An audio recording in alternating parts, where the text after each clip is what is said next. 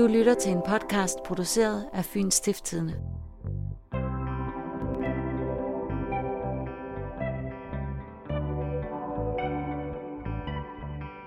Det her er tredje afsnit af Stop Stenkasteren. Det er lettere at følge med, hvis du hører de to første afsnit, inden du lytter videre. Vi er stadig på jagt efter nye spor, så vi kan få stoppet stenkasteren fra motorvejsbroerne, inden han får flere liv på samvittigheden. Det her afsnit har vi valgt at kalde Stenkasterens bil. Vi er nemlig i gang med at kigge nærmere på køretøjer. Du har sikkert allerede hørt, at Fyns politi leder efter en ret sjælden ældre Volvo stationcar. En model 245. Der er nemlig flere vidner, som har set sådan en bil tæt på de broer, der er kastet sten ned fra. Og i de samme tidsrum – det kan altså være stenkasteren eller et vigtigt vidne, der har siddet i den bil. Vi har fået tip om netop sådan en Volvo. Et specielt tip om en Volvo, som udelukkende er dukket frem fra mørket på grund af et mærkeligt trafikuheld. Det vender vi tilbage til. Først skal vi have snakket med Daniel Hvid Hansen, som vi stødte på, da vi gennemgik forskellige debattråde på Facebook. Er der noget nyt på Facebook? Ja, prøv lige at høre her. Øhm, der er faktisk et opslag på Facebook fra en, der hedder Daniel Hvid Hansen. Og han har set en mistænkelig bil på motorvejsbroen ved Spidsbjerg. Okay, ham skal vi da have fat i. Daniel, det var ham, som i slutningen af sidste afsnit bragte en ny bil i spil. Vi tager ud til ham. Det er Daniel. Ja. Daniel Hvid Hansen er lige flyttet til Næsby, men den tidlige morgen i midten af januar, han nu skal til at fortælle om, der boede han stadig på Spidsbjergvænget. Da jeg står op klokken 3 om morgenen og gør mig klar til at køre på arbejde, der kører jeg så afsted på scooter klokken 20 minutter over 3, kvart over 3. Og da jeg så kører afsted, der kører jeg ud fra mit vinge ved Spidsbjergvænget. Det er altså stadig mørkt, da Daniel er på vej mod motorvejsbroen på Spidsbjergvej på sin scooter – Altså den bro, stenkasteren stod på, da han næsten ramte Lars Åbrand med en 40 kilo tung marksten.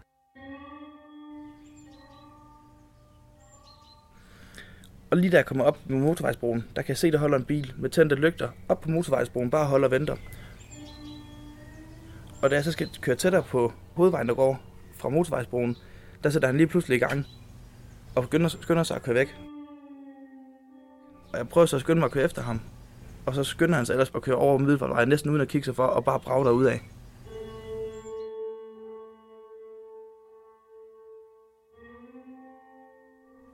Jeg tænkte, det var godt nok noget underligt noget. Og nu har jeg jo boet på Spidsbjergvænget, og vi har flere gange kommet hjem, hvor der har været politi og hundepatruljer, der helt ude at lukke af. Så det allerførste, jeg tænkte, det var, at det var måske en potentiel stenkaster, der holdt derude.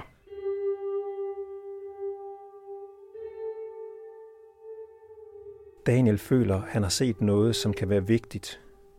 Mens han kører mod IKEA, hvor han arbejder, gentager han for sig selv de vigtige detaljer, som han nåede at lægge mærke til. Så snart han når frem, ringer han 114 og fortæller politiet, hvad han så. Det er en rød Renault. Det lignede en, en, en af de lange Clio-modeller. En stationcar-model. Og jeg får de fem første cifre af nummerpladen.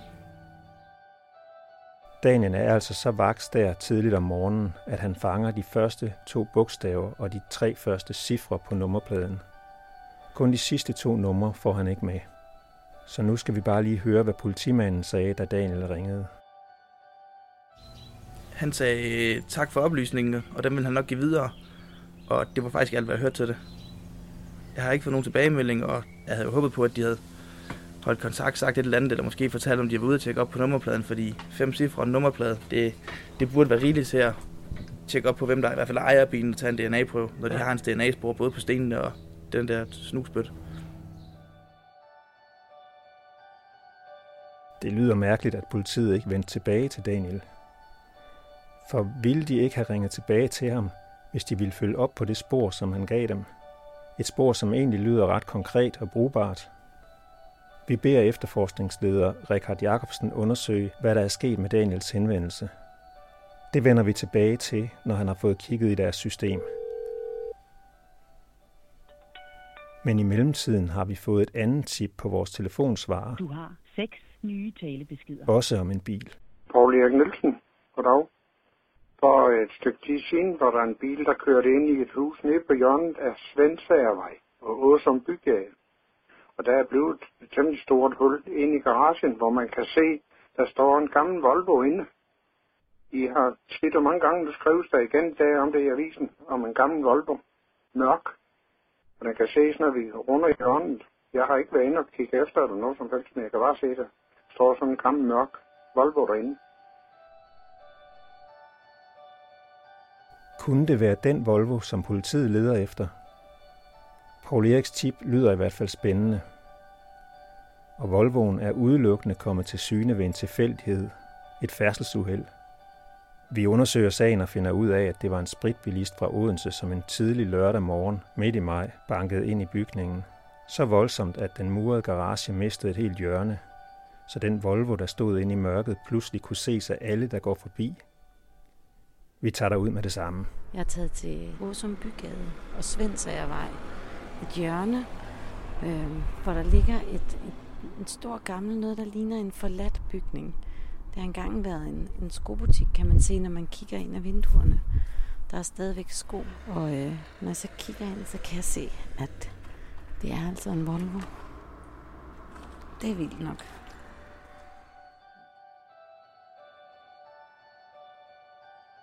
Det er altså en Volvo. Og det er altså det her, det er altså den her stationcar, som politiet også har efterlyst. Og det ligner meget, at det er den her 245, som også er det, det mærke, som politiet har efterlyst. Jeg kan ikke bagsmækken er ligesom rød af. Så jeg kan ikke se, øh, om der står 245. Jeg kan også se, at der står Volvo. Og den er meget mørkegrøn og med sorte kantlister.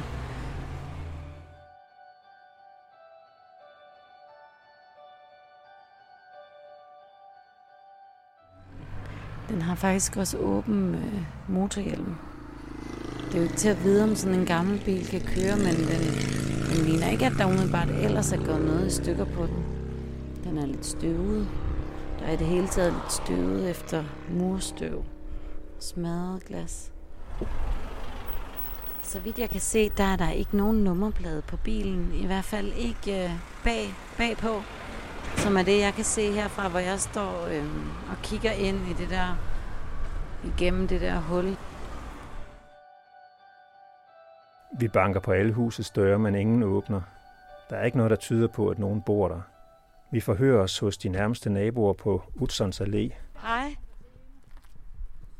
Vi er bare ude og kigge på det der hus derovre på hjørnet, øh, hvor der er banket et hjørne af. Øh, hvad, hvad er historien egentlig? Er der nogen, der ved det? Nej, øh, vi, altså selvhistorien ved vi faktisk ikke så meget om. Der har været noget skoforretning derovre. Men ved I, om der bor nogen der nu? Jeg tror faktisk ikke, der bor nogen der. Jeg tror faktisk ikke. Ved du det om det? Om der... Nej. Det er halvvejs grotesk, for vi, vi er jo sådan set nabo det, altså. Øh, dybest set, ikke? Altså, det er lige på den anden side af det her, ikke? Altså, øh, men vi har aldrig set nogen her, altså. Nej, det er rigtigt. I kan faktisk se lige over i haven. Ja, ja, altså, øh, det er lige, øh, det er lige bag ved os jo. Så, øh, Men har I set om den der... Fordi vi kan jo bare også, ligesom I kan se, at der holder den der grønne Volvo derinde. Er det en, I har set, der har været ude at køre på noget tidspunkt? aldrig, aldrig. Vi har aldrig set den køre. Hvorfor holder den det, og ja. hvorfor er den ikke, hvis den har haft øh, alder til at blive skrottet? Altså, Ja, der er mange spørgsmål. Da vi kommer hjem til redaktionen, ringer vi til efterforskningslederen, Richard Jacobsen, for at høre, om de kender til den her Volvo. Det gør de. Det er et køretøj, som ikke har været ude at køre siden 95. Vi har også været ude at kigge på bilen, og vi har også snakket med ejeren, og den har ikke nogen interesse. Det er en Volvo af den type, og det er ganske fint, at vi får den øh, henvendelse. De, de øh, kolleger, som har været ude og undersøge sagen, de har vurderet, at den ikke har nogen interesse overhovedet, øh, dels på grund af stand, men også dels, den ikke har været registreret siden 95, eller startet siden 95. Øh, så, så det bærer nok præg af, at den ikke kan starte.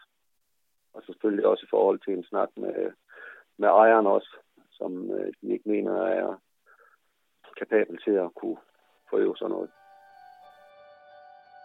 Vi får også fat i husets ejer, Leif Nielsen. Vi finder frem til ham via nogle dokumenter om bygningen og fanger ham over telefonen. Han fortæller, at han ikke bor i huset. Lige for tiden bruger han det mest til opbevaring. Blandt andet op Efterforskningsleder Richard Jacobsen forklarer hvorfor. Det er rigtigt, det tager selvfølgelig noget tid, men du skal, man skal også være klar over, at det her det er jo sidestilt med en masse andre spor, som vi også øh, undersøger. Så vi kører jo ikke øh, hele tiden på at undersøge Volvo, og vi undersøger også andre spor. Så derfor øh, er det sådan en løbende proces og en løbende vurdering om, hvad der er vigtigst, vi tager først. Altså det er sådan lidt rent der geografisk selvfølgelig, som vi har taget først, dem der er tættest på. Ikke? Dem har vi skønnet, at de var rimelig vigtige, dem har vi selvfølgelig taget. Øh, og så kan man så sige, ja, så kommer der oplysninger hen ad vejen, ikke? som så måske giver anledning til, at der kunne være en bestemt Volvo, der var interessant, og så er den også blevet prioriteret. Men ellers så øh, sker der daglige prioriteringer i, hvad er vigtigste spor af de her spor, vi nu har, som vi skal øh, rette vores øh, opmærksomhed imod.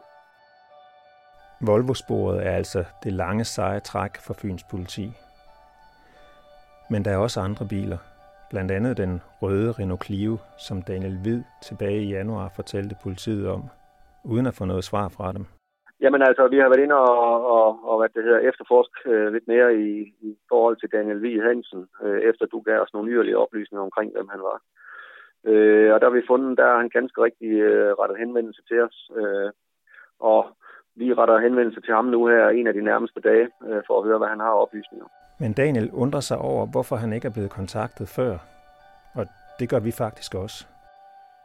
Og det kan jeg også sagtens forstå. Øh, og vi har også været inde og kigge på den, som sagt, nu her, vi har undersøgt den.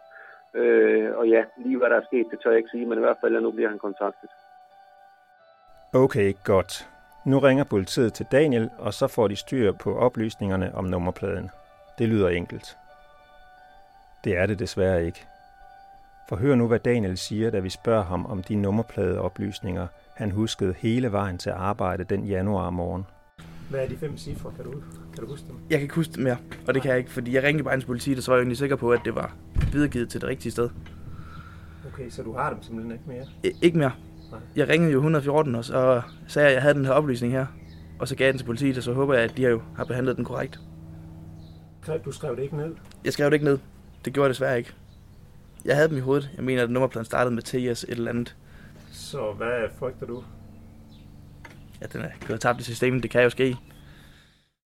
Det kunne jo lyde som om, at det rent faktisk er gået, som Daniel frygter. Hvad gør politiet nu?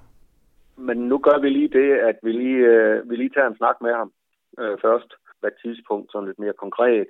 Vi får jo rigtig mange henvendelser. Øh, så for at vi skal for at minimere det tidsrum, som vi skal kigge igennem. Og så ser vi lige, om det ikke giver anledning til, at vi skal prøve ind og kigge på, om, om, om der ligger nogle optagelser derinde.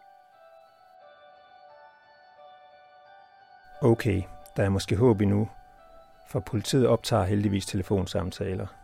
Og dermed kan de måske finde ud af de bogstaver og tal på Clioens nummerplade, som Daniel ringede om. Det håber vi at kunne fortælle mere om senere. Det her afsnit er ved at være slut, så lad os samle lidt op på sagen. Vi ved, at politiet stadig har en pæn stak Volvo, som skal undersøges. Men det er formentlig dem, der geografisk holder parkeret længst væk fra Fyn. Vi ved også, at politiet ikke har lagt sig fast på en bestemt bil. Ligesom der er en udbredt opfattelse af, at snustobakdåsen stammer fra Tarp-centret, og at stenkasteren bor i Tarp, så tror mange også, at stenkasteren kører i en mørk gammel Volvo. Men ingen ved, om stenkasteren kører i en gammel Volvo, han kunne lige så godt køre i en anden bil. For eksempel i en Renault Clio, som den Daniel Hvid har set. Et spor, som var tæt på at gå tabt. Og Daniel er ikke den eneste, vi har talt med, som ikke er blevet ringet op af politiet, efter de har givet tip over telefonen. Hvordan kan man vide, om politiet følger op på ens spor? Hvordan holder man overhovedet styr på 1300 henvendelser? Hvilke spor er de vigtigste? Og hvem skal man ringe tilbage til? Det skal vi have spurgt politiet om.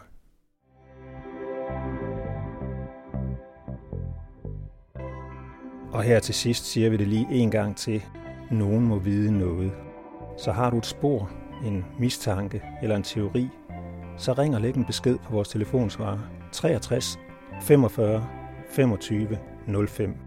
Du kan også komme med idéer og følge med i vores arbejde ved at melde dig ind i Facebook-gruppen Stop Stenkasteren. Podcasten er tilrettelagt og redigeret af Christina Lund Jørgensen, Anna Hjortsø og jeg hedder Tommy Bøen. Vi lyttes ved.